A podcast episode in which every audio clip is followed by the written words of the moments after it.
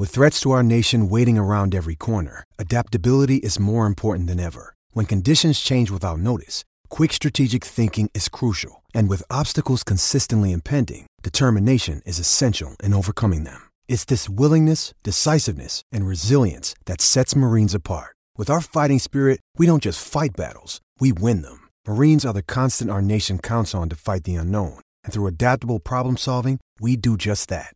Learn more at marines.com.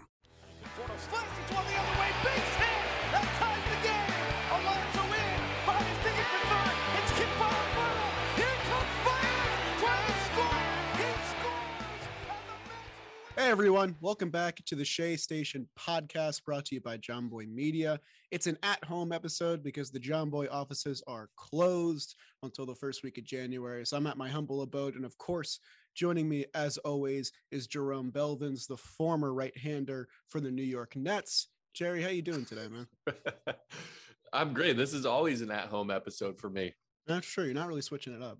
Yeah, the, I've been to the John Boy offices one time. It was a Mhm. great time, but we didn't even record a Shea station, which is I know. They had you on the packed schedule. They had to get you on all the big shows, I think. That's really what they're we uh, had a, forte. I had a blast, man. You like the the company's full of just great people, awesome shows, uh, exciting stuff, and so it's nice to to be back on Shea Station though. Uh, your boy Jerome, the righty. I think I got to come up with a new fake name for you, like every episode. I'm for, my Jerry Blevins is a fake name. I, I have a whole other life that you have no idea about. So we uh, got the second half of our draft coming today. If you do, if you listen to our last Shea Station, we did the all-time Mets pitchers draft. A lot of people liked it. A lot of people replied uh, disgusted that we didn't take certain players like Ron Darling. Understandable. I get it, but also I understand. I don't understand how you beat me so badly. I, I mean, I thought it was going to be, I thought I had the edge, but I thought it was going to be like 55 45, not like 75 25, you know? Yeah, you dominated. I, got to step my game up. I'm I'm thinking I'm thinking larger scale. I'm excited to get into the draft. I've been doing homework last couple of days. I'm still going to pick the team that I want, that I value. There's certain things to an organization. You know, I may not I'm not going to give up my my own personal beliefs to try to appease an audience because this is this is my team. But uh yeah, I, I feel like I'm going to do well. I, and again, a lot of it weighs on first pick, second pick, all that stuff. So Yeah, we'll do our number generator again, but I'm glad that you've been doing your homework because I mean, I, I laid out the spreadsheet, but I'm still a little murky on who I'm going to take at the top because there's like certain positions you got to tackle first. Like, I don't, I don't even think that David Wright might go in the first two because like third base, you got a couple good options. well, he's going to go in the first two picks most likely because you you got a you got a snake draft. So whoever goes first, the second one is two three. If it gets, I, I'll tell you what. Yeah. Okay. All right. That's good. All right. Uh, I, you know, you know, I've been Oh. doing my research. You see Look the yellow, yellow legal pad. Love that. We're, we're doing things. It's actually a two pager. No big deal. No way. Show me the second page. I need it. Let's see it. Just uh just uh the, the starter here. the- Oh, okay. Gotcha. Gotcha. Fully loaded though. But uh yeah, man. Yeah, I I I take that I value this draft, you know, from an organization standpoint, but from an audience standpoint, they want us to to know what we're talking about. And so uh, of course I had general knowledge of every player that we're going to talk about. Uh, but I wanted to do a deep dive. I even like I had spent up too many time, like too much time on like the third or fourth guys on this list out of respect for them, because we're only two people. We're only doing. We're only going to pick the first two. Uh, but I, I I went I went a little bit deeper. I feel like I'm on my way to to becoming a, a Mets historian. Yeah, some guys will definitely get snubbed just because it's competitive and only 18 guys can go. We're also going to pick a manager. That was like a late time decision for me. I just thought it would be fun. There's a lot of good Mets managers. Last night was like, hey, what do you think? I think it's great. Before we can get to all that, though, we do have actually some Mets news to uh, talk about. Surprisingly enough, because I thought after the Buck news happened that things would kind of just cool off and, you know, we'd have the rest of the lockout to kind of just muddle around and do fun episodes like this. But there are trade rumors circulating the Mets even during the lockout when you're not really supposed to be talking about trades. I don't know how okay that is, but the Mets are just going to do what the Mets are going to do. Uh, it's Jeff McNeil circulating in uh, trade rumors. The Mets are shopping him, putting him on the trade block. Nothing concrete has come forth. No offers have been made or anything like that because he can't right now. But certainly a lot of speculation from both the Mets and their fans. And before we get into like landing destinations or possible return packages, I just want to get your raw thoughts because I was genuinely surprised that the Mets are willing to give up on Jeff McNeil this soon. Uh, again, it's it's pure speculation, but the fact, like the, I don't know what it is about the Mets. I love, I'm, I love, I'm on this. I love the Mets, but they need to slow down on the like the leaks to the press because it does it isn't always advantageous for you to just let it out. And and right now, it's it's not good at all because you're you're breaking rank here in a sense though of this lockout. You're not supposed to talk about players for a reason and and there's there's no negotiating going on now it just makes you it's the players are simple commodities that are tradable you know what i mean and so uh, to me it just puts a damper on things i'll put that aside i want to talk about jeff mcneil the player is that okay do you want to get into it all right so i love the style of baseball that jeff mcneil brings i think he is a special style of player um, his bat to ball contact, low strikeouts, versatility in the defense, but mostly it's his offense. The way he he just puts the ball in play. He's got some pop, um, high contact, like it's a throwback. And I think I think his style of baseball is going to come back kind of full circle. He's like a Japanese player right now, to be honest. Like guys, you know, Jap- Japan is starting to to be a little bit more power friendly now again. Like they're the ebbs and flows of baseball, the evolution of the game. Um, but he's like a throwback contact guy. And when you mix that into today's environment where it's so rare, it's like a people don't understand how to approach it. And when I face guys like him, those are the ones that gave me the most headache because I know if I'm facing a guy that's going to hit a home run, he's always trying to hit a home run no matter what count there is. I know if I execute what I'm trying to do, he's going to get himself out because he only hits mistakes for the most part. But it's the guys like McNeil that keep you on your toes that make a make a pitcher think more. They make you throw more pitches. They still do damage, and it's just a frustrating mix. And that, that's the grittiness. I love that style. I think on the other side of the coin, he's very immature as a human being, like as a player. He's screaming and cussing all the time. He doesn't understand his at bats or hasn't understood where his individual at bats fit in the scheme of the game. Your team's winning eight nothing. You're three for three, and then you line out for your fourth at bat, and you're slamming your helmet down. Have an understanding of the context. That stuff wears you down overall. It's an immaturity thing that I think is he's able to overcome at some point. I think that's what leadership does. That's what a guy like Buck Showalter is brought in to do is to be like, hey man, what the F are you doing? You're acting like a little kid. You know what I mean? And so I think I would be sad to see McNeil go, especially for pennies on the dollar, because he's a special skill player. His stock, like his trade value, is so low right now because he had he had such a down year. But I think he still brings enough to the table. I would like to see him stick around to see if he can't iron out some of the maturity issues and get over trying to hit home runs all the time and just get to what he does and and evolve as a player and and mature and become the elite. He was elite. Like he was great his first two years. Um he can get back to that. Baseball's hard. You you get humbled but i i think it would be a bad idea to trade him now with his stock so low because I think you would regret it when he develops back into or even evolves more as a player and you kind of see what could have been. Yeah, I mean, I pretty much agree with everything you said. I mean, the I want the first thing I want to tackle is that this is technically McNeil's lowest value. That being said, McNeil's value is still going to be high if the Mets do pursue these trades because he is a talented player. I mean, from 2018 to 2020, he's got the 139 OPS plus, a 319 batting average. Really, really underrated player. He was an all star in 2019. And I think what you said about him trying to hit home runs and him trying to be the slugger really contributes back to that 2019 season where everybody knows that those balls were juiced up just a little bit. Um, and he was he managed to hit 23 home runs. That was never really the power he displayed in the minor leagues. That was not the prospect that he was lined up to be. It just kind of turned out to be a happy accident that way. In 2021, I feel like he was slugging a bit more. His strikeout totals were up, and he didn't look like the same player, but he still has that positional versatility. He was really serviceable in left and, of course, in the infield. And I think, yeah, a big contributing reason is probably that hot headedness. We don't know what happened with Rat Raccoon. I feel like we bring it up every episode. Yeah, but that's it's just part of it, just shows you first of all, I love that rat raccoon, but it shows you there's there's a level of of denying accountability. It's a maturity thing. We're we're you're a grown man on the field. This is also a job. So if you're not pulling your weight, whether it's it's being in the right position defensively, um, you you're going to be able to. You should take it from a teammate saying, "Dude, you got to get your shit together, man. This is we need you here." After so many times of you seeing frustration on Lindor's face, this is again complete I I don't know anything. I I it's speculation on my part, but it was like Lindor's like, you got to do this, and he's like, whatever, you know what I mean? That that impersonation was spot on, man. You know, I don't I do whatever I want. You know, I do, I'm doing, I'm fine. And then he's like, no, you need to get to the fucking position. Excuse my language. This is, you know, but this is a.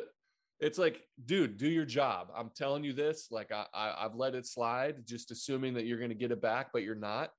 Own it say like my bad like i need to work on this. It's there's nothing wrong with that but it's also he's a young man and baseball's a game. It's hard to mature. Sometimes you know confidence and cockiness and laziness like eh, there's it's just it's an evolution. You get to see people grow up in, in the game of baseball. I still think he's going to be an amazing player. He's a nice guy. I like him as a person. Just as a player there's some things that he needs to iron out and grow up uh, I still I don't want to. I want him on my team. If if that's you know as as harsh as I've been on him as a as a critic, I really would like him to stay on the Mets because I think he's a great player or could be again.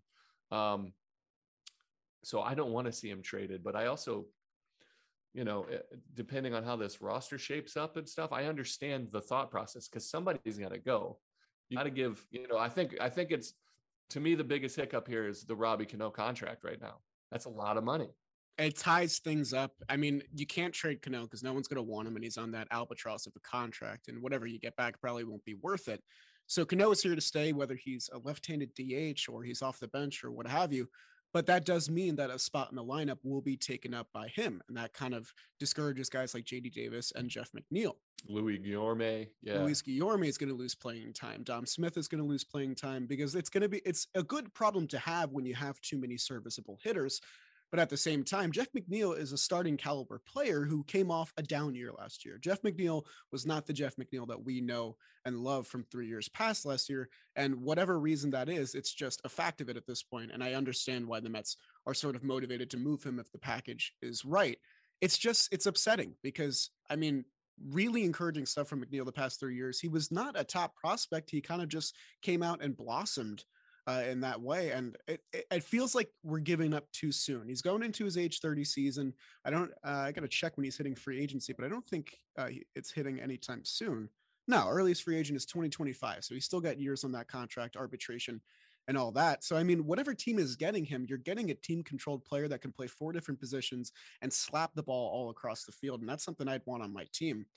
If the Mets fill the hole somehow or get another hitter uh, in that way, then okay, I guess it's just it's bittersweet because we are really saying goodbye to the core that failed before because we know that Conforto's probably not coming back and McNeil being the next one to follow. That's two of the three figureheads along with Peter uh, Pete Alonso that just aren't going to be on the Mets next year.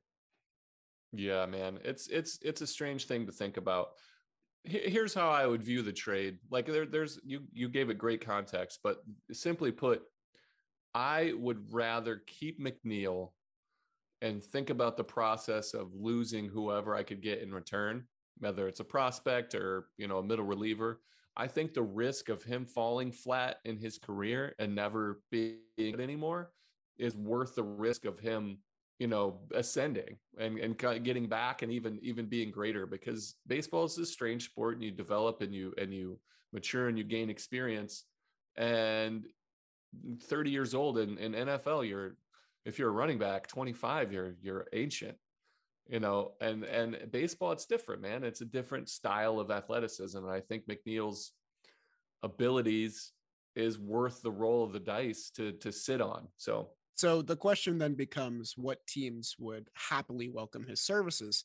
I've seen a few float around that make a lot of sense to me. The one that everyone seems to be talking about is the Cincinnati Reds because they've placed both uh, Luis Castillo and Sonny Gray on the trading block, two great starting pitchers that the Mets could really benefit from having in their rotation as a number three. Uh, I don't know if the Reds are in win now mode. They're kind of in that murky middle where they don't really have a plan, it seems like, but you know, they kind of fell into a really good team last year that slowed out towards the end. So they would really benefit from McNeil. But I do think if you're going after a guy of Luis Castillo's caliber, it's going to have to include a prospect of some sort. It's not only going to be McNeil. I agree. Um, I, I, again, I don't see the fit there. Just a sense that I don't think that organizationally Cincinnati's ready to make a trade like that. Um, and then they also have Jonathan India sitting there with his beautiful hair and his Rookie of the Year trophy. He's also a Mets fan, so I mean, never say never, you know. Well, yeah. well let's do it. Swap.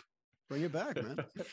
So we have the Reds there. We also have the one that I think is far more likely if this trade does happen, which is the Chicago White Sox. They are in win now mode. They're the top of the American League Central, and pretty much the only hole in their lineup that they traded to fill last season uh, was second base. So McNeil would be a really good fit there. The Mets have options there, maybe to go after some of that young pitching, but I don't know if the White Sox would want to part with any of those guys. They have a really talented core. Who'd the White Sox have at second base? They had Nick Madrigal, who went to the trade in Craig Kimbrel to Chicago, and then they filled that hole with Cesar Hernandez, who just went to the Washington Nationals. So that hole is open again. Yeah, uh, at second base. Did Madrigal get hurt when he was with the Cubs? Because I think he got a few at bats. Okay, gotcha. I like him as a prospect. You know, I don't know. I really like Dustin Ackley. Do you remember that name at all? I do remember. He went right after somebody in the draft. He was like the number two overall pick. I, I remember he he came up in with Seattle and made a splash when I was with Oakland, and I was like, man, this guy can play. He ended up swapping, bouncing around positions. It was kind of a crazy move, and never never came back. Who was it? He went right after Stephen Strasburg oh, in the wow. 2009 draft. Yeah, there's actually some fun trivia there because the Mariners were lined up to get the number one pick, and Strasburg was this like all encompassing, sweeping the nation prospect the Mariners actually swept their last set of the season to get three more wins and push the Nationals above them in the draft. And that's how the Nationals got Strasburg. And that's why we have tanking today. And that's why we have tanking today. That's exactly right. oh Jeez. man, that's crazy. Uh, by the way, the well, this is a whole different thing. To go, wasn't it back to back? They got um Harper one and then Strasburg yeah, back to back. I think it was back to back drafts. Yeah, that's that's a beautiful thing. Good for them that that's a one-two punch that's pretty incredible.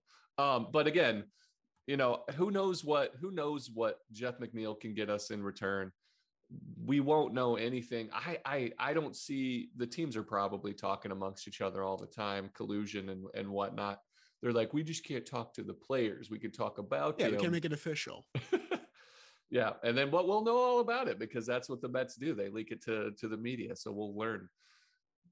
So we can speculate all day and night. The real thing is that we we have no idea. It could just be a floated rumor to maybe get teams interested. Maybe there's no plan whatsoever. What? So I don't want I don't want a trade. It would be I don't think there's a trade out there that would make me happy besides like a you know if you got a Luis Castillo, a Sonny Gray, you know maybe you you send him off to Oakland, which I still think would be a great fit because they've got they like team control for a few years, but I don't I he's about to make money, which they want young because their window isn't three years. Their window's another, they're going to push it another six years. But what would it take for you to be happy with a trade? What style of trade?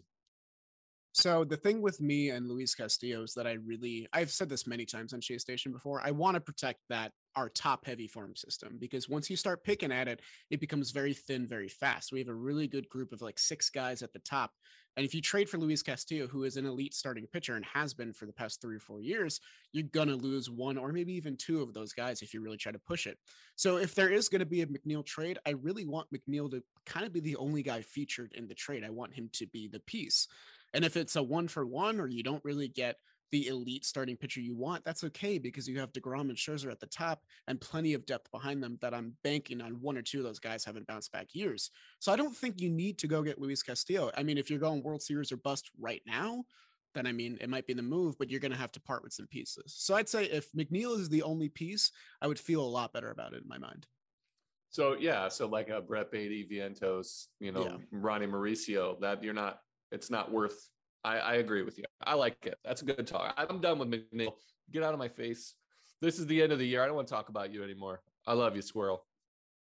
So hopefully we don't have to talk about it anymore because it won't happen. Let's get on. yeah, let's, get, on Let's with get to this. the good stuff. Uh, so we got the all-time Mets lineup draft today. We got it's going to be a good time. You're probably going to get mad at us for not picking your favorite player. Uh, I know you are. I didn't. I didn't expect it, but you're gonna get mad at us. They got. I already got. Somebody yelled at me on Twitter last night when we previewed it. That says if John Olerud, if you don't take John Olerud in the first, like we only have two first base. If you don't take John Olerud, this is a sham. I don't want to hear about it. I was like, man, sorry. I It's don't be know. tough out here, I, man.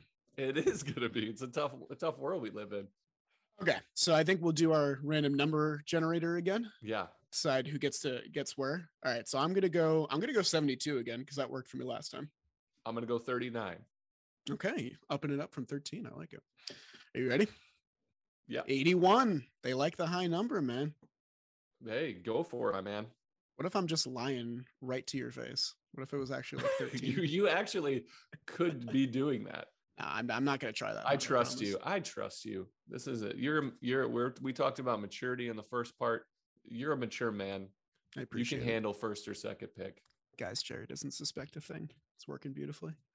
All right. So I took the second pick last time just to mix it up and divvy things up. I'll go first this time. So you get two and three because I know you kind of missed out on that last time, kind of messed up your old draft. I'm not going to lie.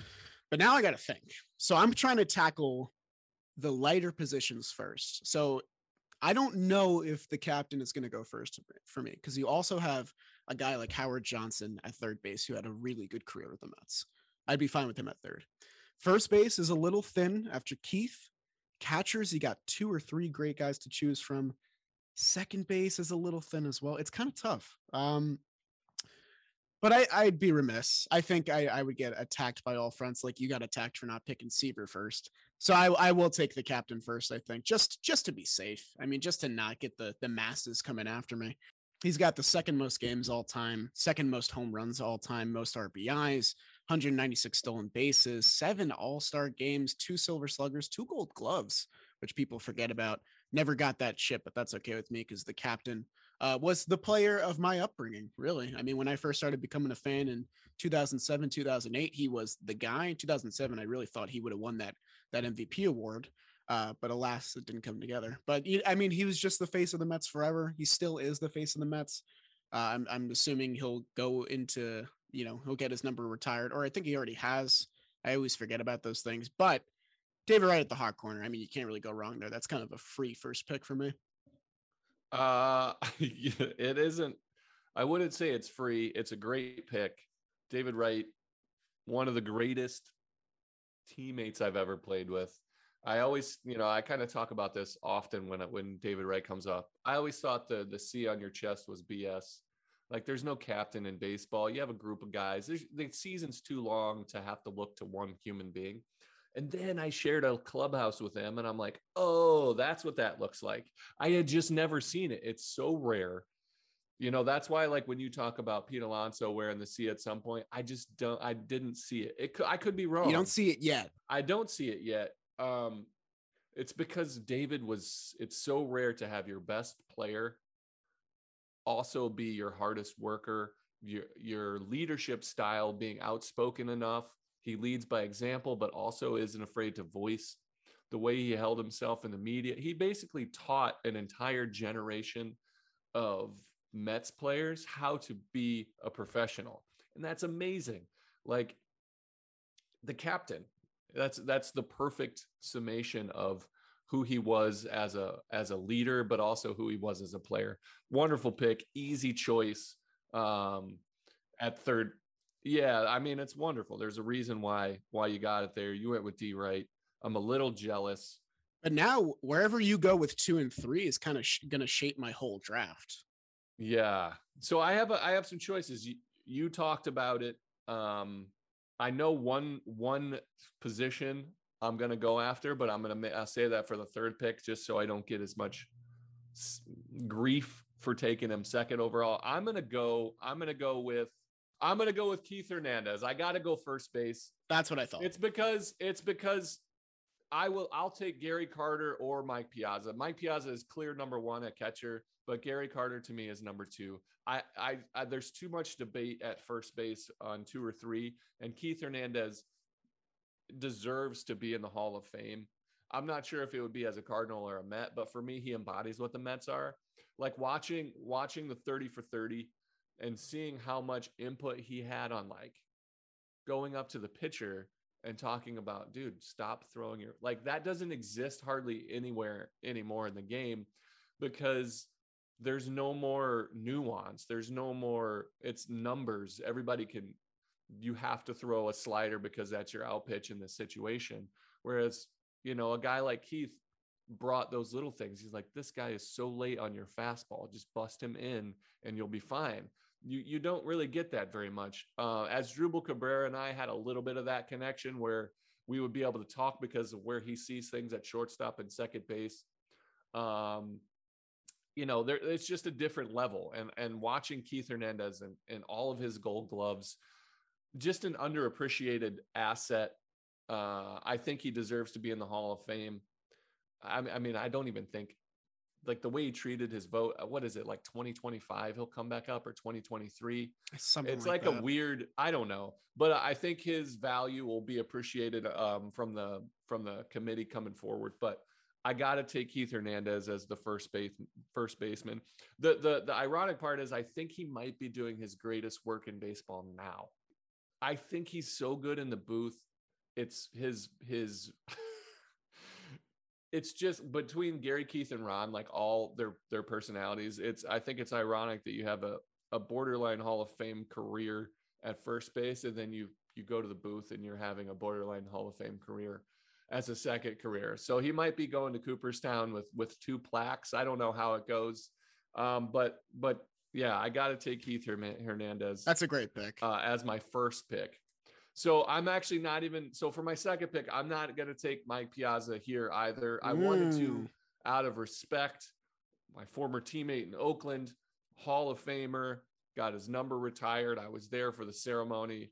Um, but I'm going to go at the thinnest position, so top heavy. I'm going to take Jose Reyes as my shortstop. Yeah, he was going to be my next pick. I mean, it's really thin. Um, I, I'll talk about who you're going to take. I don't know who you're going to take, but I know who I would take uh, uh, underneath that. But Jose Reyes, let me let me just give you. He's got 408 stolen bases, 113 uh, triples, all Mets all time, not even close. Like his his WAR is like nine higher than anyone behind him, and like 15 higher than three through eight or something like that. I was reading a DiComo uh, blurb about it. Like he's just so far ahead of everybody. He's got a, a batting title, a Silver Slugger, uh, two-time All-Star, I believe. Oh, I remember that. Uh, the batting title where Terry Collins pulled him after his first at bat, and everyone was like, "Oh, bunt single." I don't care, man. Do your thing. Yeah. You know, not everybody is Ted Williams, where where you're like, I already have 400 locked up, but I'm gonna go. You know, I'm gonna go out there anyway.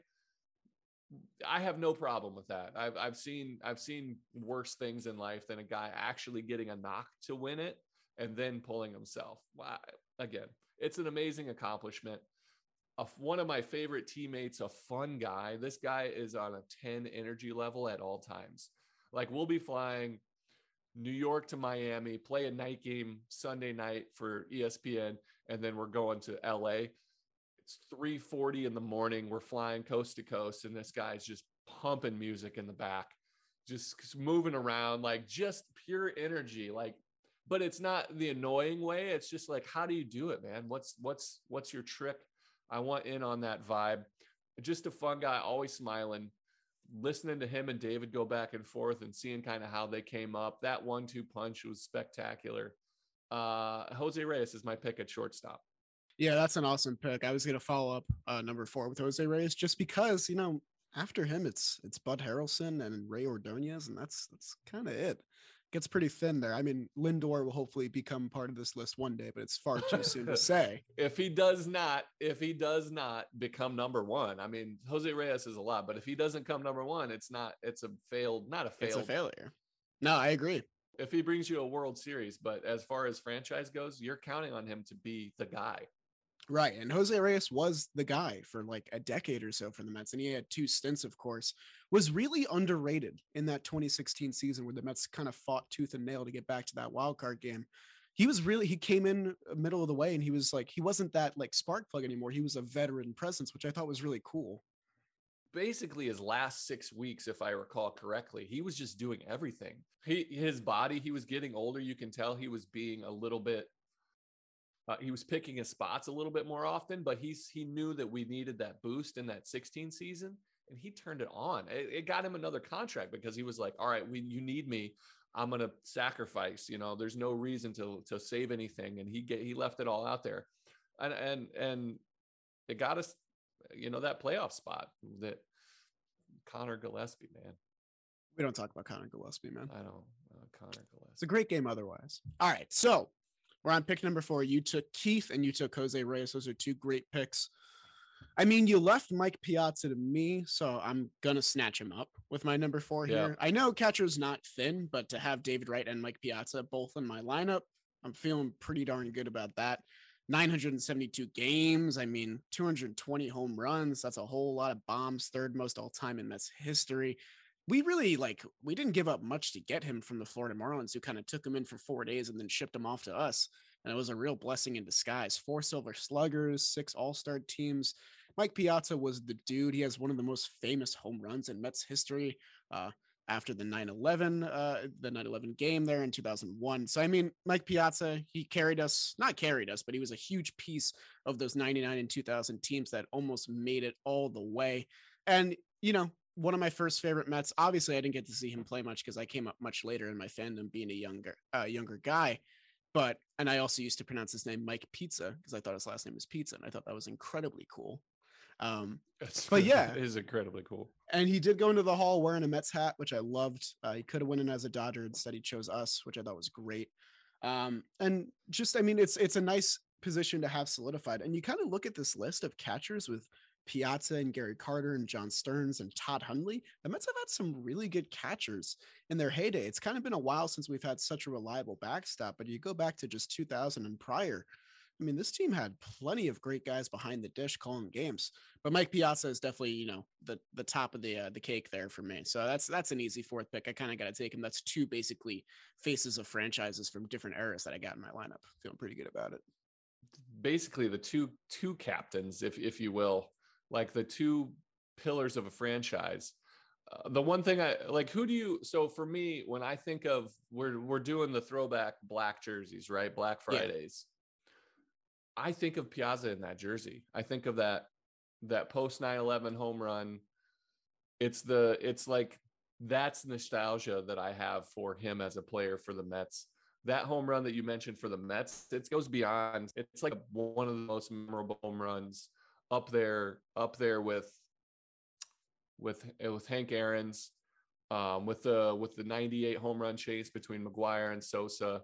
Like it's up there. The Barry Bonds homer I think I think it it's very fitting that that that's where he chose to go into the Hall of Fame as a Met because those are so such memorable moments. So that's a wonderful pick yeah, I mean, I, I, think of all time memorable Mets home runs, and I think of the David Wright World Series home run that he mm. finally got his moment in the big show. And then I think of the Piazza home run. So I'm, I'm happy to have them both on my team because they just stick out to me so much in memory. But now I'm looking at my number five pick here. And I think so. I'm not going to take any positions that you've already taken because I can put those on the back burner. So first base, that's shortstop. Yep, that's good strategy. Gonna wait. I think I'm going to go tackle our first outfielder and I have two really good choices here in right field and center field. And I think I'm just going to get all three of the top Mets home run hitters all time. I think I'm going to go grab number one all time. I'm going to go grab my guy, Darryl Strawberry. I mean, just like the coolest baseball player, like my dad's favorite. Got to pick him for that, of course. I mean, he did it all, man. 191 stolen bases, 252 homers, seven-time All-Star, two Silver Sluggers, and of course, got the chip with New York in 1986. Straw was just a cool ass dude. I know there was a clubhouse full of personalities, and he was one of the biggest ones for sure. But I I think that having him from '86, Piazza from 2000, and David Wright from the most recent Mets competitive teams is just like the a beautiful trio. I'm only really missing the '69 team now. Uh, so I, I'm I'm taking Darryl Strawberry with my fifth pick. That's uh, I mean, your team is looking unbelievable with the three, like arguably the three greatest Mets of all time. It's looking good. Uh, outside of Seaver, outside of you know Seaver and Doc Gooden, you you've got a good, but you're gonna get thin. That's what I. That's that was the strategy. I left. I knew this would be your approach. I was hoping you would kind of swing and miss on it a little bit, um, but you definitely did not. So, so there are still good I mean, options for you though at these positions. There are still good options. The reason, you know, like I'm going to take, I'm going to have good secondary options there. So I've got to continue with that strategy of taking who I, yeah, I've got, I've got to, I've got to kind of squeeze you out here a little bit. There's one guy you should definitely take in your next two picks. I'm not going to say who. so my my one pick I'm going to take is at second base, and I'm going to take Edgardo Alfonzo. Okay. Okay. I think I think um I think he is kind of underappreciated in general as a player. Um, I, I love, I just love digging deeper on him. And the more I find out about who he was as a player, the things that he was capable of doing, what he meant to a team. Uh, and then uh, for just this is the one stat to where in today's era of numbers that they don't understand very well is like clutch.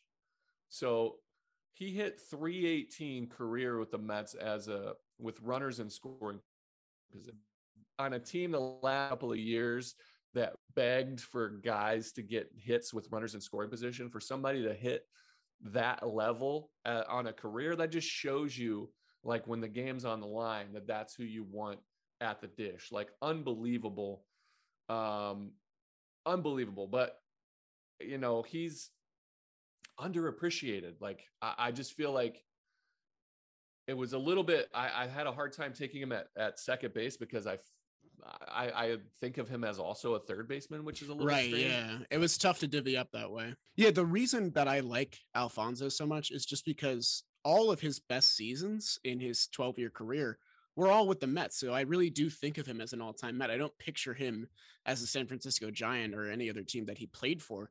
Uh, and it was he was really just like a flash in the pan for us. I really like the runners in scoring position stat that you brought up, just because he had so many clutch playoff hits, like against the Diamondbacks in 1999.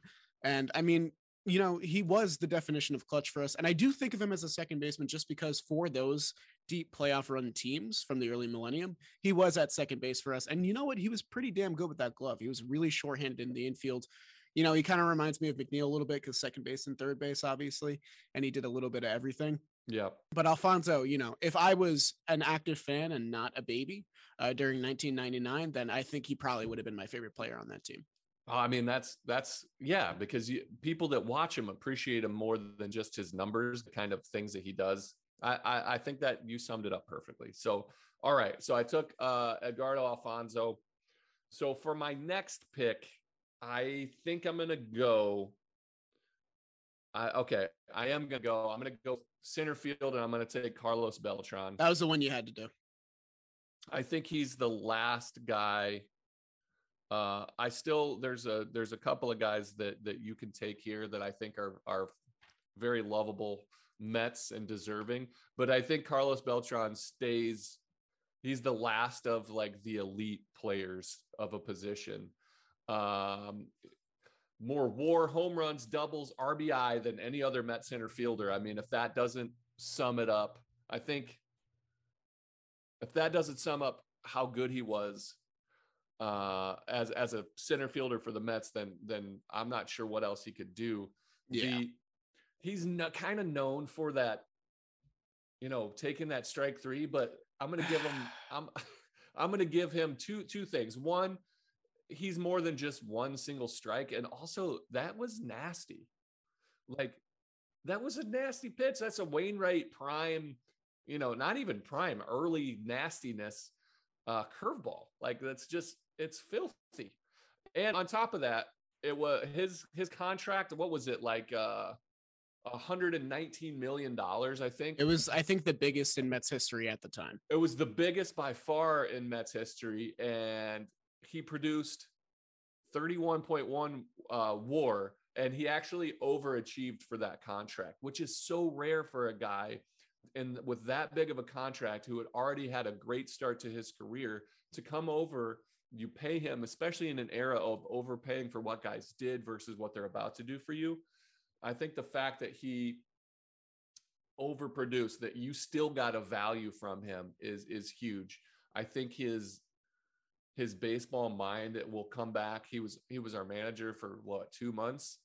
Um, there's some controversy around there, but but it is what it is, man. He was a great center fielder for the Mets. Uh, also underappreciated defensively. Uh, he he was smart. He's a smart baseball player read routes, would get jumps on guys. He's he's just a great player. Yeah, and you go. You were talking about that uh, call third strike. I mean, in that same series, that same NLCS, three homers, a double, an OPS above 1.0. He was, you know, crushing it for the Mets and really carrying that offense. Over a thousand OPS. I mean, he he he did a lot. It sucks that it came down to that one strike, that one called strike. You know, he did more positive than than take strike three from a nasty pitch. Yeah, and I mean, uh, like you said before, I really like that you brought up the contract because that was not a that was not a thing the Wilpons did by any means. And they they got this player and they really locked him up. And like you said before, he was really under. You don't think of him as a center fielder because he's a big, bulky power hitter. But like you said, he read routes. He was deceivingly fast. Always stole a decent amount of bases too. Over the five years he was here, he always had at least ten in each season. And that's his awesome. trade netted us Zack Wheeler. So I mean, even when he left, his legacy lived I, That's what that was going to be my.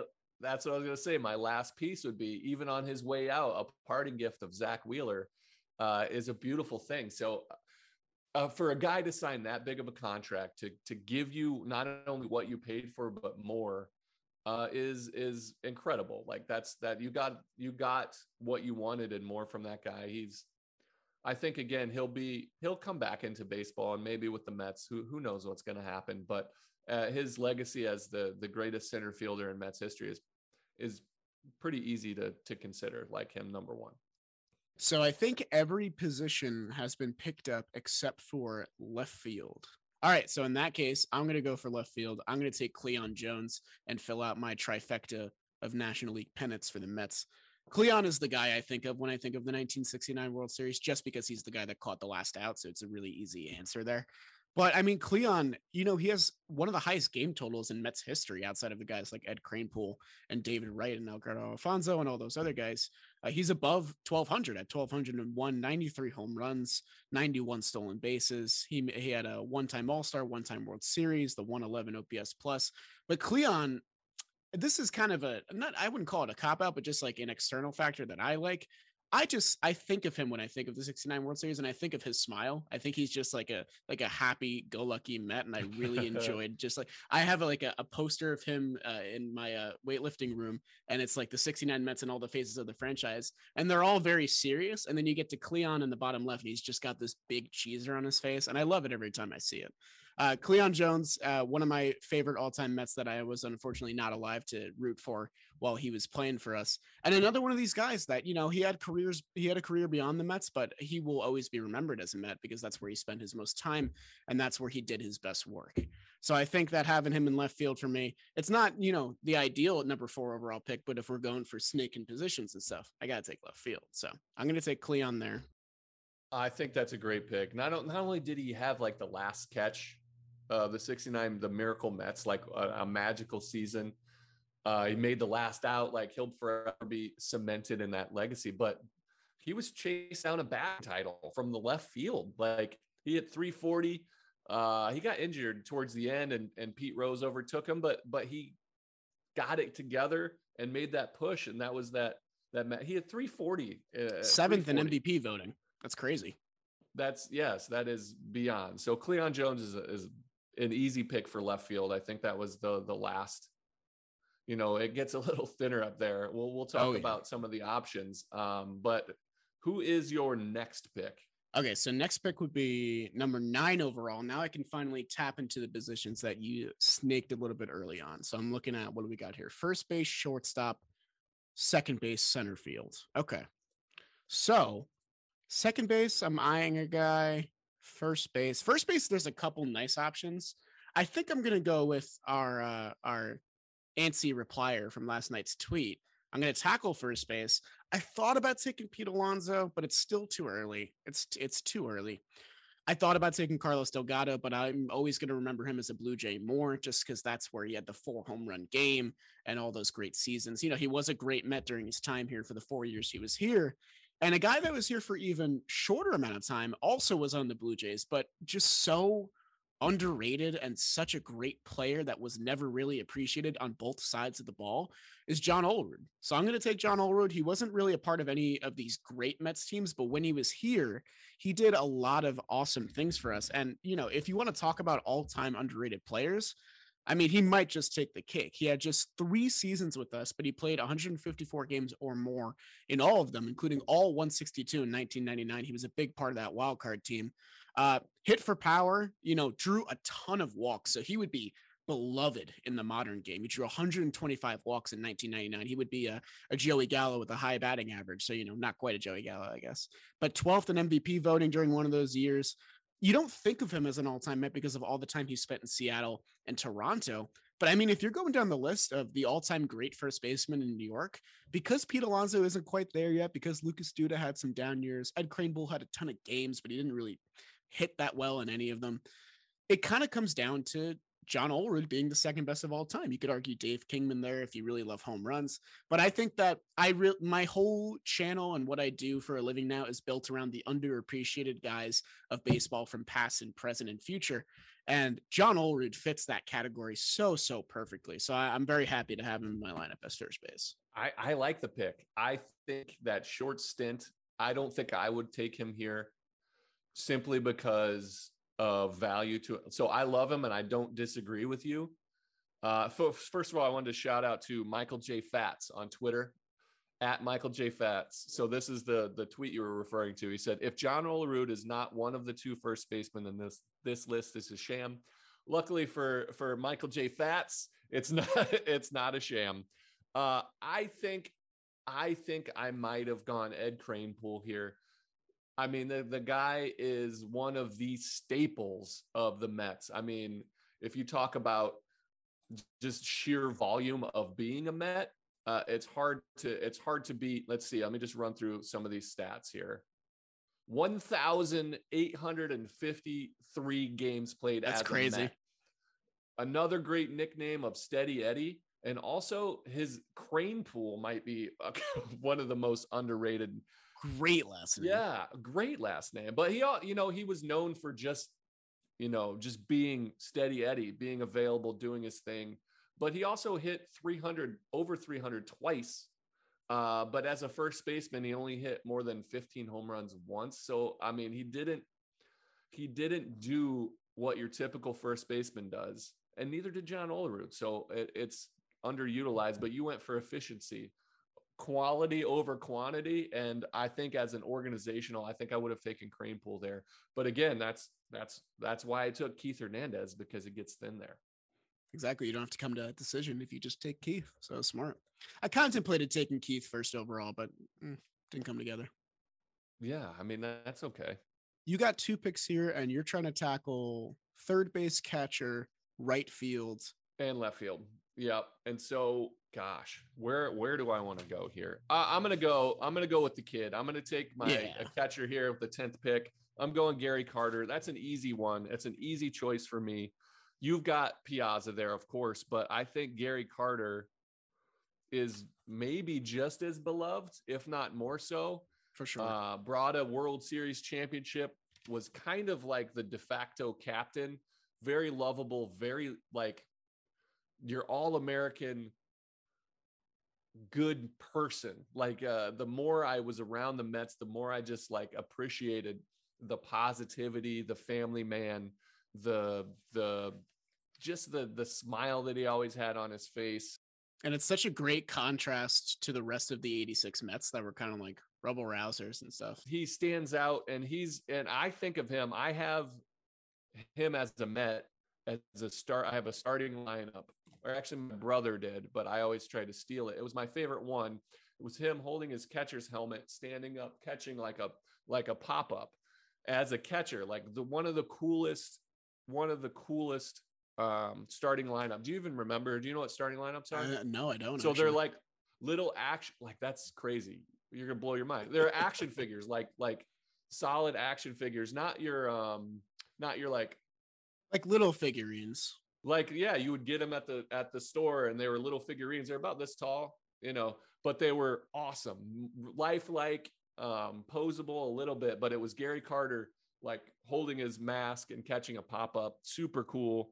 I think of him a lot uh, as a part of the mets. You know he was a longtime expo but i think his contributions were a little bit um undervalued because he's a five-time all-star he won the silver slugger three times and he led the team or helped lead a team to uh, a world series championship so I'm, I'm gary carter's my guy Yeah, I mean he's the, he's the de facto number two catcher I think of all time. That's like I said before, they have some good ones in Stearns and Hundley, but Carter was the kid. I know it- it's deceiving because I, I always picture him as a Met, and I think that you know he's here for so long, but he has the least amount of games of anyone on our spreadsheet aside from me picking John Olerud. I mean, only 600 games here. He had the five years. Uh, you know, wasn't really like was a really good power hitter. wasn't like a high average guy, uh, which you know probably would have been frowned upon back in the day. Less so now, of course. But still, Gary Carter just such a likable dude. And like I said before, I think he stands out most because of just how different he was from the rest of the chemistry of the 86 Mets and how that still managed to work out and balance out, you know, that team. That shows you the the kind of team chemistry and and personalities that you get. A guy that's positive like that like a jose reyes for us Yeah. that's always just energy and fun and and and likable. Um so that that's an easy pick for me. Now i'm gonna go i'm gonna stay easy. I'm gonna go i'm gonna go third base here. I'm gonna take the the mentor to david wright the mentor to the captain howard johnson. Um a pretty easy pick here uh he's got three 30 30 seasons which is crazy 30 home runs 30 stolen bases that doesn't that is uh, crazy to think about i remember being on the 2014 nationals and we had ian desmond at shortstop and a young anthony uh, rendon at second base Right. He used to play second. I forgot about and that. Zimmerman was playing third still kind of at the time. He kind of moved back and forth. But that was like a big thing was them to to be uh, a duo up the middle to get 2020. And I don't think Rendon got there. Uh, but that just shows you how crazy 30 30 is. And he did it three times. He almost got 40 40, man. 89. and that's crazy. In the in the 19 season, I watched I watched Ronald Acuña chase 40 40 Yeah. and he's and it's it's almost inconceivable. Who who do you have? You've got Jose Canseco on steroids. Jose it. Canseco, Alex Rodriguez, Alfonso Soriano, and then who am I? mi- Yeah, I missed one more. There's four, I think. It's oh, let me look it up while you keep going. but I don't. It's just a crazy thing to think about. Howard Johnson is is. I mean, outside of outside of David Wright, this was you know unless you take Edgardo Alfonzo as a third baseman, uh, I think it's pretty easy for him to slide in at number two. Uh, he also was on that that 86 team that that won. He took over for Ray Knight. I mean, one of one of the staples of that team. That was tough. But uh, he's just a special player, and he came back to the organization. And as I as I kind of foreshadowed before, and mentored David Wright. He was like part of being in his ear, teaching him, you know, how to play third base. Little things that you you pick up is is special. And as far as being an all-time Met goes, he, his name is always come up as like people's favorite player. Yeah, I think he would be even more beloved if David Wright didn't turn out to be the elite, fantastic player that he did. Because when you look at third base, it really is just David Wright and Howard Johnson. So I like that pick a lot. Also, the 40 40 season we missed was Barry Bonds in 1996. Oh, that's right. That's right. That's uh pre pre giant head Barry Bonds. Exactly. Pre balanced breakfast, Barry Bonds. All right, so I think it's your turn. You've got second base and center field. Yes. Oh, we're getting down to the nitty gritty now, I think. So yeah, hold on. Uh, you went first. Yeah.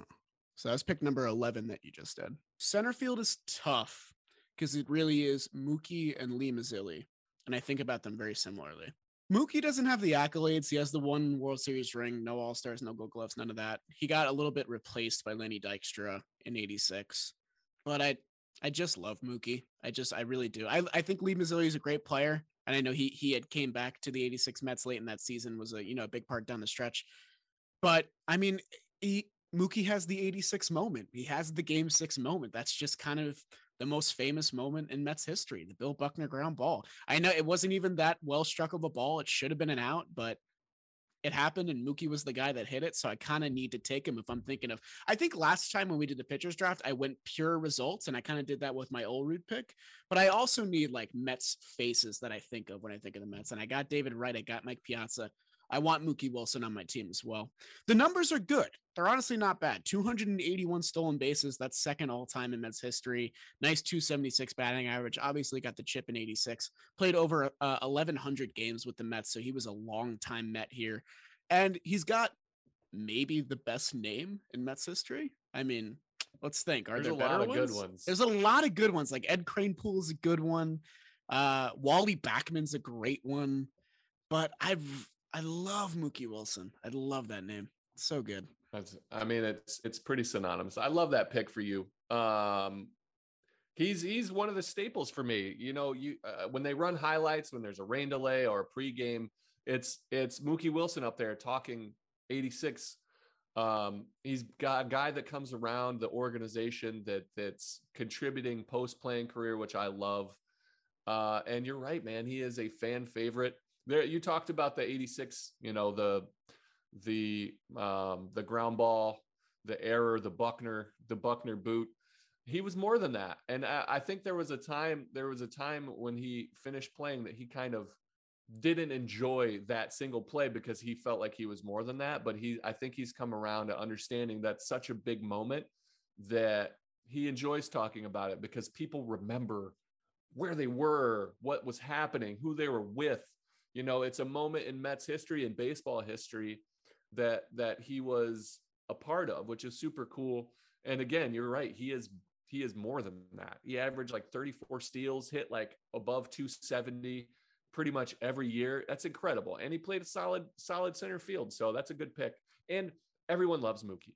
Yeah, like that, that's another big thing. We talked about the contrast with Gary Carter, the 86 team. Mookie Wilson falls in that category completely too. Like a good hearted Christian, kind of like family man guy, friendly face of the franchise. And from, I mean, not even including these, uh, the Mets contention seasons from 82 to 84 in three seasons, he stole 158 bases. In that 84 season, uh, 28 doubles, 10 triples, 10 home runs, 46 stolen bases. That's like MVP contention type seasons. He didn't get any votes, sadly, but still, Mookie Wilson back in the days where counting numbers were beloved and stolen bases were much more heightened in terms of importance. Mookie Wilson was a guy that you wanted on your team and a great glove in center field for sure. So very happy with that pick. So now I th- I think so. What I have third base, I have center field, and I have s- catcher. Sorry, You right need field. second base you, and shortstop. You got your up the middle. You got your double play combo. Okay. There are options at second base. Definitely are. I like Wally Backman a lot. Another one of these scrappy guys uh, that was a big part of that 86 Mets team.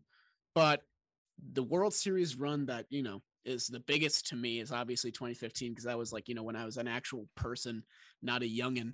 Uh, and of course, the guy that I think of when I think of the 2015 World Series is the guy that hit home runs in seven straight games and just became Babe Ruth for a month or so. And that's Daniel Murphy. I mean, I, I don't, I can't think of a, a tougher t- pill for me to swallow ever when Murphy went to the Nationals the following season. The Mets didn't want to bring him back. I, I couldn't understand it. I still really don't, but I'm still grateful for the time that Murphy spent here. Murphy was not a second baseman, really. I mean, that's not how he was brought up. He was a first baseman when he first came up. That was the position he played. And the Mets, you know, have a nice little track record of just kind of putting guys where they need them, even if they don't really play there. But you know, Murph, he worked on it, man. He hacked it. Uh, it it showed in some instances. It didn't show in other instances. But I don't think of him for his glove. I think of him for that really smooth sweet swing that was always there, even when he wasn't hitting bombs in the playoffs. Murph just had really good plate discipline. I loved his batting stance. I used to mimic it when I used to play baseball. And uh, I honestly, Daniel Murphy, Murph, that's like a great nickname for me as well. And it just, you can't outdo that 2015 run. I mean, that's always going to stick in my mind, regardless of what Murphy did after and who he played for. He will always be a Met to me in my mind.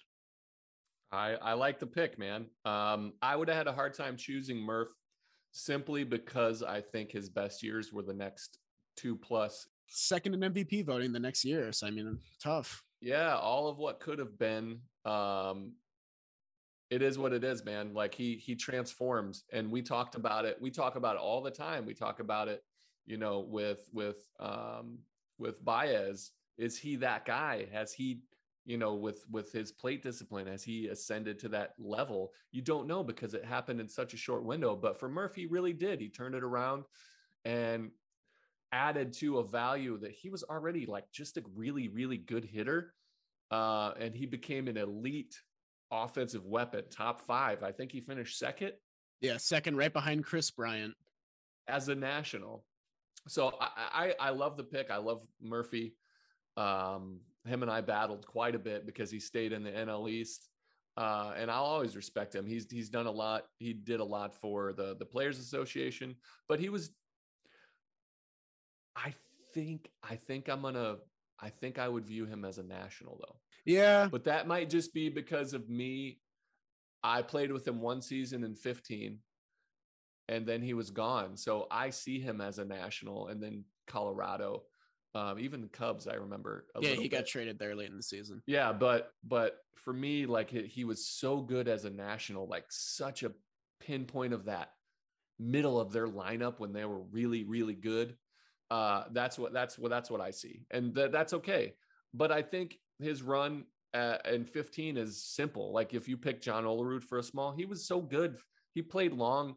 He's a Met. I get it, but um, I think I might have gone Wally Backman there. Oh, interesting. Yeah, Wally Backman definitely sticks out as more of a Mets face, but I, th- I think I have enough here. I have I have Piazza, I have Wright, I have Mookie. Ah, yeah, I have good. Straw. Like I got I got Cleon. Like I got Mets faces, so I wanted to go with production and memorability I love for it. postseason. So, I do, I do love it. I, I, again, I think I might have taken Murph, Wally Backman. I, I don't know. I, it would have been a last second decision. So I get it. All right, man. Back to you back to me. So I'm going to go with left field here. And I have a little bit of a debate just like you did. It's between two people for me. It's it's Kevin McReynolds, uh, who was he had like two stints, but really he he played 87 to 91. Solid, solid guy. I mean, you have Cleon Jones, who's the number one, and then I have between Kevin McReynolds and then my other pick is Yoenis, Yoenis Cespedes. Oh, interesting. So I love, I think, I think what Yo brings to the table, it, I think people have a sour taste in their mouth because of how it ended. Mm-hmm. And understandably, there's a lot of things that a lot of just not fun factors for for people to appreciate. Um, but his run in 15, he literally he carried the team to the World Series and then Murph to the playoffs and then Murph carried the team to the World Series. Yeah, Murph doesn't get his run without Cespedes. 100%. There's he doesn't even get a chance. Who knows if he becomes that player that he did in the playoffs? Like if he doesn't have that run where he decided to hit, who knows if he's if he ever becomes that that next level of of Daniel Murphy. But I love what Cespedes brought to the table. I love him as a human being. He's got one of the biggest hearts, but not just that, like he hit 17 home runs in the 31 games after they traded for him in 15. Crazy. Our offense was sputtering. We had just had the Wilmer Flores crying because we didn't get Carlos Gomez trade, all the all the above on the field. Thank God we didn't get Carlos Gomez, who's a solid player. Everybody was kind of like let down. And then we get Yoenis Cespedes. Like we get him like one of the power hitting right handers in the game. Uh, and he did just that. Like Cespedes hit 287 with a 942 OPS uh, for for the Mets. Like that is insane. Made the All Star team in 16. Yep. Uh, uh, just it just crazy. He had a good run, but I I think I think I'm going to stick with what fits in my my team. I'm not Jerry. I'm not gonna lie. You sold me. You just sold me. I'm not gonna lie. I know I like Cespi, but I'm gonna go with I'm gonna go with I think the better option here. I'm gonna go Kevin McReynolds here. Just a just a good solid baseball player. Kevin McReynolds, 82, 822 OPS, and and he uh he was just a just a solid force in the lineup for a long time. He really helped solidify Darryl Strawberry. Uh, he always batted behind him. He was right in the middle of the order. Um, just help, just just help the team. Uh, he he finished third in MVP voting in '88. Like wow, just a great player. So I gotta go. I gotta go with Kevin McReynolds. I just think he fits my lineup better. I like Yoenis. I just think in 10 years I might take Yoenis, but right now, if I'm picking all-time Mets and a fit in my lineup, I think I have to go with Kevin McReynolds here. I like the pick. I really like that you mentioned the 1988 season because that's a you know that's a almost pennant season for the Mets. They lost out to the Dodgers there, and if they make the World Series, I think you people remember that season a lot more for McReynolds because he was the best hitter in that lineup, arguably third in MVP voting. I didn't even realize 27 homers, 21 stolen bases, 30 doubles, 832 OPS. That's all very good stuff. So I like McReynolds' pick. I think if you picked Cespi, I, I you still would have sold me on it. I think I still would have agreed with it. Yeah, I mean it was it was a coin flip. I would go back and forth um definitely there. That was the one where i had like if i didn't choose first it was going to be whoever came up. All right so now i've got one spot to fill. You took maybe arguably the most like for me as a kid this is who i thought of when i thought of the mets is Darryl strawberry. That sweet left-handed swing. I have michael conforto whose stint with the mets is one of the greatest you know, homegrown guys to ever play. He might come back and break a lot of these records. Uh, but I think that is an argument. And then the other one is is for me is is Rusty Staub. He has a, a place in Mets fans' hearts forever. Mm. Uh, he also has one of the greatest nicknames, actually not given to him by like Le Grand Orange. Like it's beautiful. That's a that's Perfect. baseball. Because he also has just a good regular name. Like Rusty is just a Rusty Staub. Name. I know. And then I, I have a lot. Like I have a he passed away in that 18 season. Um, and we had the the patch on our on our jerseys. I think it was uh, I think it was here. And I just remember like people the outpouring of love for him, appreciation for who he was as a player. Just a just a gritty outfielder, put his body on the line, played hard, went out and and just gave it all. Like he he was he, there was a, a few things about Rusty Staub that I appreciate on a different level. It is like he he wanted the post playing career. They're like, what do you want to be remembered for? And he said somebody that got the most out of their body and their ability. And I love that concept because that was me. I always wanted to overachieve what everybody thought I was going to be. And so that was my driving force is like everyone always told me I'm going to be this is who you are in an era of numbers and projections. This is who you are and my ability to overachieve was was something that was a driving force and to hear Rusty talk about he just wanted to maximize his ability and I just appreciate that and for a guy to go to play that long, to have two long stints with the Mets shows you how much he loved the organization, how much he appreciated being here. So he is not my choice. I am going with another sweet swinging lefty in Michael Conforto. He is okay. my last pick. Michael Conforto came up in 15, my first year there, and might possibly have been overlooked in his run uh, because of just what what uh, Daniel Murphy did in those playoffs, but he hit some absolutely huge home runs. He hit one in Dodger Stadium off off of Kershaw that was like just set the tone. It took the pressure off of DeGrom in that game, I think was starting. Like he just he just had an eye for big moments. And his swing is so beautiful. I think he is about to ascend to another level. He's got that like easy pop. Like when he's hitting BP, I remember even with like like Cespedes, Cespedes is just strong. Pete Alonso is really strong. So when they hit the ball, you they muscle it out. Conforto's strong, but he's got like just a different level of of hitting. The ball just sounds different off of his bat, and he's so under control. I think he's got another. I think his average is going to climb as as his experience level goes. So I hope the Mets still resign him. We'll see what happens.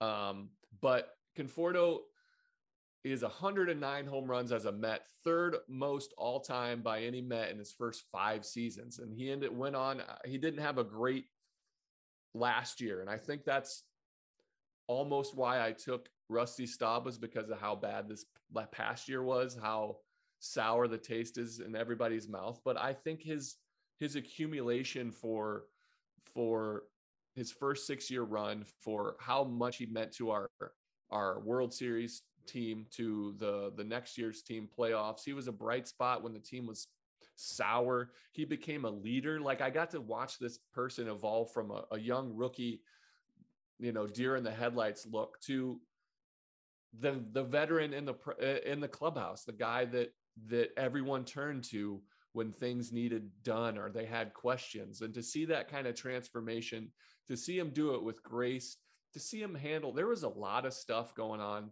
behind the scenes the last few years. There's a lot of like just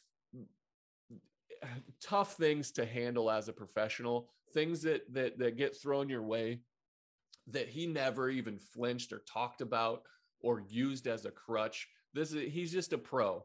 Um, I love Michael Conforto as a human being. Just got married. Congratulations. I wish him the best in free agency. But to me, he is he is the choice for my right field um, a guy that played a better right field defensively than he'll ever get for. Known for bat hitting crushing home runs, made unbelievable plays in the outfield, catches that were huge, had a knack for just throwing guys out when the game was on the line.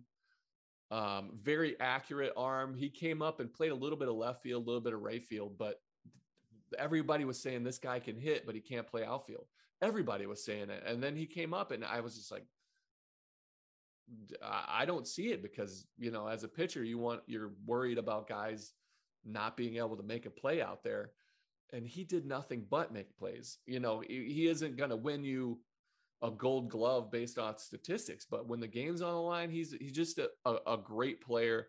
I think is going to be appreciated more as time goes on. I think he's going to age well in a Mets uniform. Um, I would love to see him come back. Shout out to my man Michael Conforto, my last pick and the right fielder. Well discussed. I like that a lot. I like that you gave Rusty the spotlight he deserved because Rusty is a beloved man, like for sure. And I think what you said last was really important is that it's far too soon to appreciate Conforto's time as a Met, just because, you know, technically he still is a Met. And, you know, I'm like 99% sure he'll be signing elsewhere, which is a bittersweet pill. But Conforto, like you said, he did all he did it all in his first rookie season. He had a plethora of huge hits, tons of outfield assists over the years, and really we got to watch him grow up, which I think is really cool about a lot of these homegrown Mets over the last decade. So Conforto, great pick there. I like that a lot. And then uh so I got I got two left here. I got shortstop and I got manager, and then you go manager, and then I think we're we're done. So shortstop, if you're an older fan, I think you might be saying, okay, this is easy. It's Bud Harrelson. And that makes a lot of sense. Bud Harrelson is the only guy really rivaling Reyes in terms of like total playing time with the Mets. And just, you know, he has the, let's see, he has two all star teams. He has the gold glove. He has the World Series. There's a lot to like there. And I think I'm leaning that way. But I also want to talk about one other guy uh, who didn't play as much with the Mets. But the thing about him is that when I go back and watch highlights of this guy, uh, it's almost like he might be the best defensive shortstop that I've ever seen. I know right now we're blessed with guys like Andrelton Simmons and all these fantastic shortstop defensively. Of course, we have Francisco Lindor right now. But I think the guy that I'm going to pick, it's probably going to, some people are going to love this and some people are going to hate it. I think I'm going to take Rey Ordonez at shortstop. Rey Ordonez is a tough at bat to watch. He was never a great hitter. Uh, always was a batting ninth for the Mets, even when you know with pitchers in the lineup and stuff like that only uh, let's see what we got here. I think it's eight home runs in seven years, so that gives you a good uh, you know perception of the kind of hitter that Rey Ordonez was. But in the meantime, I don't think there was anybody better at playing shortstop than Rey Ordonez. And I think that defensive value uh, really wasn't valued back in the day. And now I think it's a little bit more so now, but still not so much. Rey Ordonez played consistently for seven years, pretty much solely because of his glove. He wasn't a base stealer, he wasn't a power hitter, wasn't a contact hitter, but he racked up three gold gloves in three consecutive years. And shortstop defense goes a long, long way. It's the toughest position to play in baseball, arguably in sports, maybe rivaled by catcher. But Rey Ordonez did it consistently for so many years. And eh, you know, if you're if you're kind of confused and you don't really understand why I didn't pick Bud Harrelson, just go look up a Rey Ordonez highlight video, and I think you'll understand why. Because I don't think people really remember how good he was. I think the three Gold Gloves really sells me here. These are three earned Gold Gloves a 4.0 defensive wins above replacement in a single season in 1999. So that Mets defense in 99 that took them nearly to the World Series. A huge part of that was Rey Ordonez. And I think he's just a fun player to have back there. So I'm going to put him. Might piss some people off. I'm okay with that. I've come to terms with it. Or a shortstop. I would have taken Rey Ordonez as well. You would have. Nice. I think, yes, because I think his value as a as a defensive shortstop as a pitcher i love it. He won three straight gold gloves but i think he deserved probably all seven.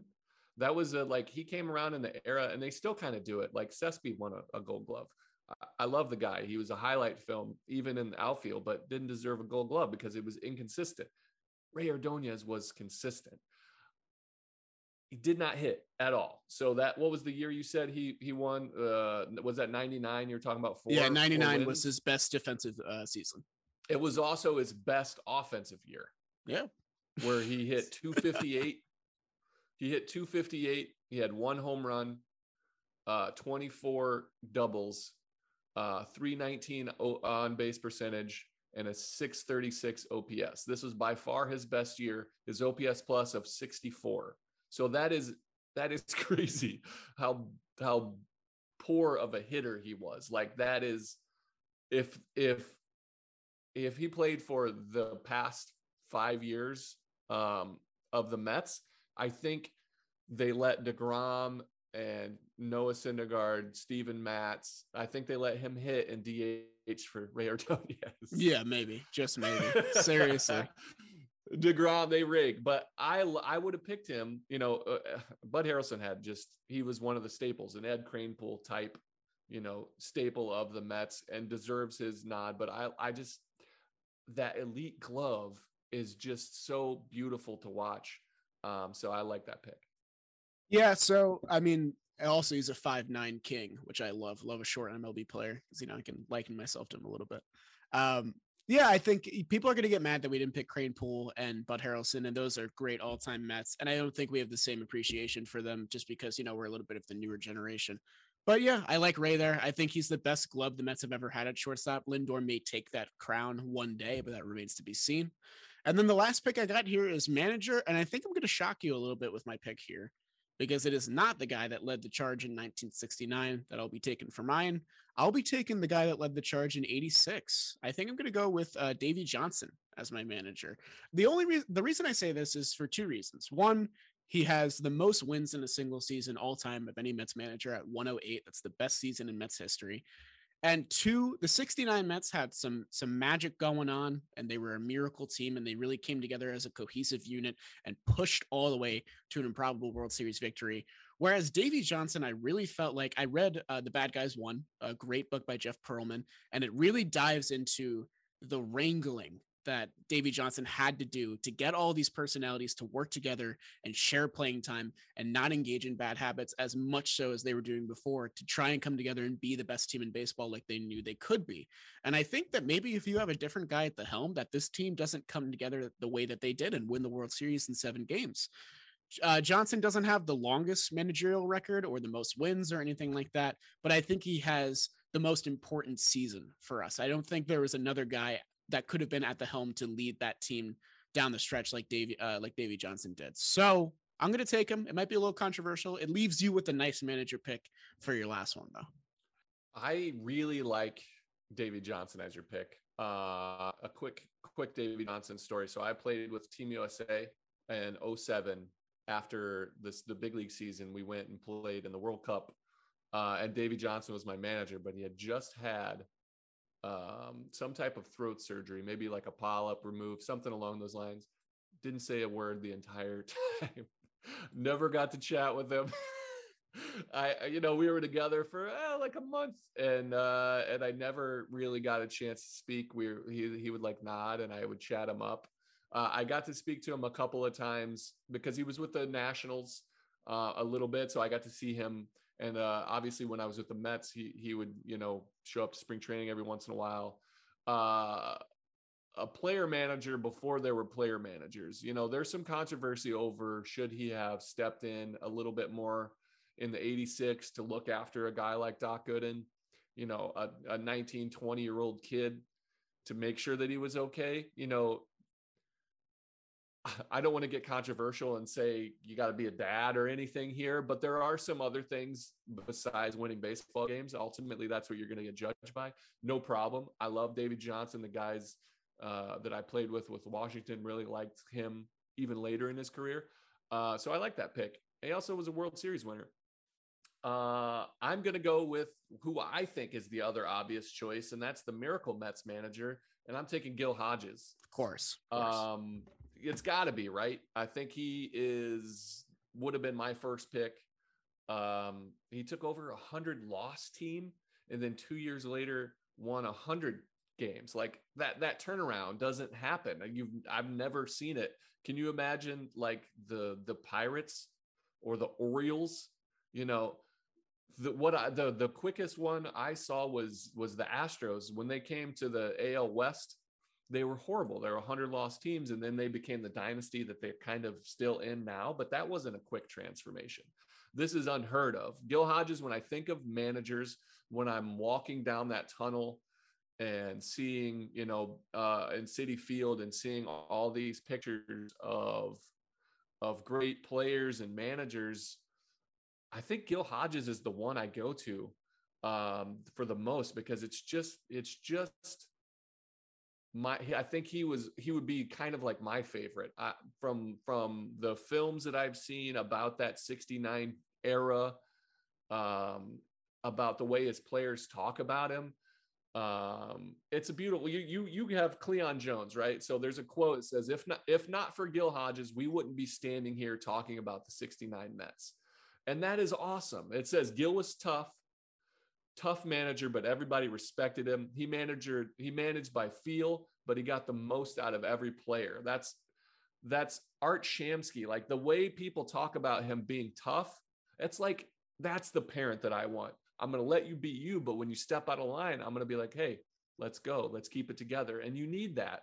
And Gil Hodges is is the the the the manager, the Miracle Mets. I needed to take somebody like that, and, and he's the easy easy driver of of Yep. Yeah, I think the managers were win-win there. It was really just those two guys. I think you know you have some other good ones in Bobby Valentine and Terry Collins, but it's really Davey and Gil when it comes down to, to it. To me, it was TC. It was I actually yeah. like if I would have had second pick, it would have been Davey, but I think you know oh. TC was was right there. I would have been yeah. one two. You got yeah. some influence there. Makes sense. Yeah. We're pushing 90 minutes here. I just realized. So we should probably oh, wrap this. we can trim this up. We can trim this up. We're all, all right. Hey, guys, thank you for listening to today's longer episode. The drafts were a ton of fun. We're definitely looking forward to your your feedback. Well thought out, lots of research put in. I'm kind of proud of us, Jerry. We deliberated for a while. Well, I think I did too much. I get long winded. Nah, it's all good, man. Better than not enough, you know? That's what people were That's complaining true. about. But uh, yeah, guys, we'll be back uh, sometime next week, hopefully with some more news or possibly nothing to to discuss about. But until then, uh, this has been a fantastic episode of Shea Station. Jerry, thank you as always. Thank you, Jolly, uh, and vote for Jerry. That's the simple. And vote for uh, vote for Jolly as your parting message. That's all. all right. Bye, guys. Alonso to his left, flip to the ground, and the ball game is over.